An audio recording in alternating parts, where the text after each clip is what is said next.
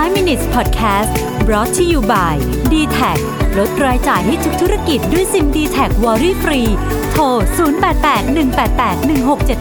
สวัสดีครับคุณอยู่กับประวิทย์ หาญอุตสาหะนะครับวันนี้ผมจะมาชวนคุยเรื่องของสตาร์ทอัพรายหนึ่งซึ่งต้องบอกว่าเป็นสตาร์ทอัพที่ผมเองก็เห็นมาอยู่บ้างแต่ไม่รู้ว่าเขาจะใหญ่โตขนาดนี้แล้ววันนี้เนี่ยนะครับผมบทความมาจาก inc.com นะครับชื่อว่า How Allbirds Grew From Nothing to a 1.4 Billion Company in Just 2 Years นะครับ Allbirds เนี่ยคือทำรองเท้าครับถ้าผมจำไม่ผิดรู้สึกจะเริ่มต้นจาก Kickstarter เป็นรองเท้า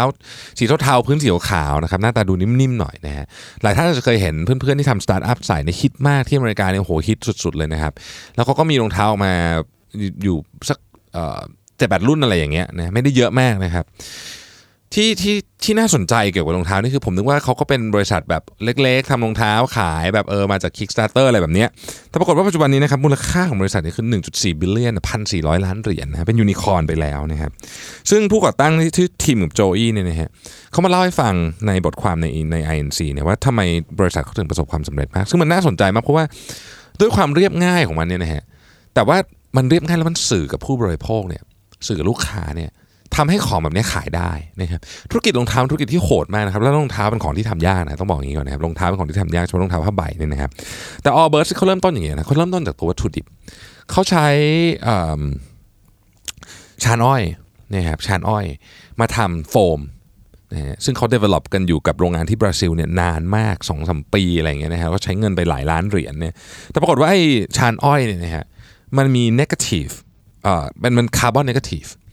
คือปกติเนี่ยเวลาเราทำอะไรเราจะคาร์บอนโพซิทีฟใช่ไหมจะโพซิทีฟเยอะโพซิทีฟน้อยคือเราเจเนเรตคาร์บอนเข้าไปนะฮะสิ่งที่เราได้ยินบ่อยๆคือเราจะพยายามทำให้มันคาร์บอนนิวทรัลก็คือเป็นศูนย์แต่อันเนี้ยคาร์บอนเนกาทีฟเพราะว่าชานอ้อยอันเนี้ยมันดูดคาร์บอนออกจากอากาศด้วยสุดยอดเลยนะฮะดังนั้นนี่มันจึงแบบเป็นที่สุดแล้วของความเรียกว่าเป็น sustainability คือช่วยสิ่งแวดล้อมมากๆในขณะเดียวกันเขาก็โฆษณาว่าเขาเป็นแบบ the most comfortable shoes in the world อะไรเงี้ยนะฮะปรากฏว่าพวกสตาร์ทอัพที่อเมริกาซิลิคอนแวลลีย์นี่ใส่กันหมดเลยเมืองไทยก็ใส่นะคุณแม็กอะไรก็มีแบบเพื่อนผมมีเยอะมากแล้วก็ที่สำคัญหน่อยก็คือว่ามันเริ่มมันไม่ได้แค่นั้นนะมันไปถึงดาราอย่าง Leonardo DiCaprio อะไรเงี้ยก็ใส่เพราะว่ามันแสดงถึงตัวตนของคนใส่คือใส่สบายหรือเปล่าก็ใส่สบายนะผมเคยลองแต่ว่ามันแสดงตัวตนของคนใส่ว่าเป็นคนที่เชื่อเรื่องการรักสิ่งแวดล้อมซึ่งอันเนี้ยแบรนด์อื่นมันยังไม่ชัดขนาดนี้นะครับอีกแบรนด์นึงคือ Tom ซึ่งอันนั้นก็เป็นอีกเรื่องนึงคืออันนั้นเขาก็ทำเรื่องของซื้อ1คู่อีก1คู่ไปให้คนที่ต้องการรองเท้าแต่อันนี้ก็เป็นอีกแบบนึงผมว่าจุดยืนที่ชัดเจนของ Allbirds เนี่ยทำให้เขารายได้2ปีนะฮะผมก็เพิ่งทราบวันนี้นะฮะ2ปีเนี่ยขายไป100ล้านเหรียญนะ 3,000 กว่าล้านบาทนะเยอะมากนะฮะเยอะมากจากการเริ่มต้นที่แบบแป๊บเดียวเองปี2016นะฮะ2018นี่ขายไป100ล้านเหรียญละนะครับแล้วอย่างที่แจ้งอย่างที่เรียนไปนะครับ 1,400 ล้านเหรียญคือมูลค่าของบริษัทณตอนนี้นะครับตลาดรองเท้านี่มันใหญ่มากนะตลาดรองเท้านี่มันตลาด 200,000 กว่าล้านเหรียญคือมันใหญ่มากแต่ว่าเขาก็เริ่มต้นมาที่แบบน่าสนใจนะครับแล้วก็แม้แต่ยักษ์ใหญ่เองอย่าง Nike กับ Adidas เองก็ไม่ได้มี position แบบนี้นะครับตอนนี้เขาออก product ตัวใหม่มาเป็น line ชื่อ Treeอันนี้ก็ทำมาจากยูคาลิปตัสนะใหญ่ยูคาลิปตัสนะครับแล้วคือฟาวเนอร์ทั้งสองคนเนี่ยเขาบอกว่าจริงๆเขาไม่ใช่บริษัททำรองเท้าเขาเป็นบริษัททำแมทเทอเรียลสิ่งที่เขาทุ่มเทคือต้องการจะบอกกับลูกค้าว่าแมทเทอเรียลที่ใช้ของเราเนี่ยไม่เหมือนคนอื่นเลยนะไม่เหมือนคนอื่นไม่เหมือนรองเท้าอะไรเลยนะครับแล้วสิ่งที่เขาพยายามจะบอกคือว่ามันคุณดูเจ๋งอะถ้าเกิดคุณแคร์สิ่งแวดล้อมนั่นคือเมสเสจที่เขาบอกนะฮะIt's finally cool to care คือฟังแล้วมันแบบถ้าเกิดเขาเป็นลูกค้าเขาเราจะนึกออกว่าเฮ้ยเราอยากใส่นะฮะดังนั้นเรื่องนี้เนี่ยจะเล่าให้ฟังว่าการสร้างบริษัท2ปีนะครับแล้วก็ไม่ได้เป็น product high tech อะไรเป็นรองเท้าเนี่ย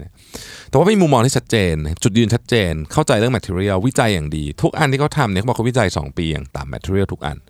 ดังนั้นเนี่ยพอคุณทำดีคุณโฟกัส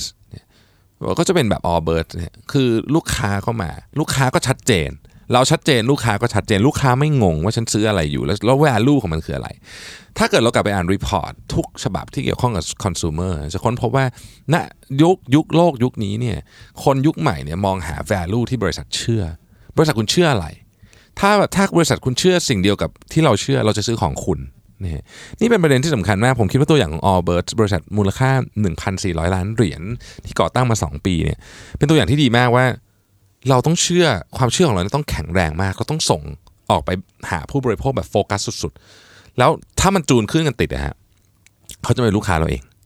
ขอบคุณที่ติดตาม5 minutes นะครับสวัสดีครับ5 minutes podcast presented by DTEK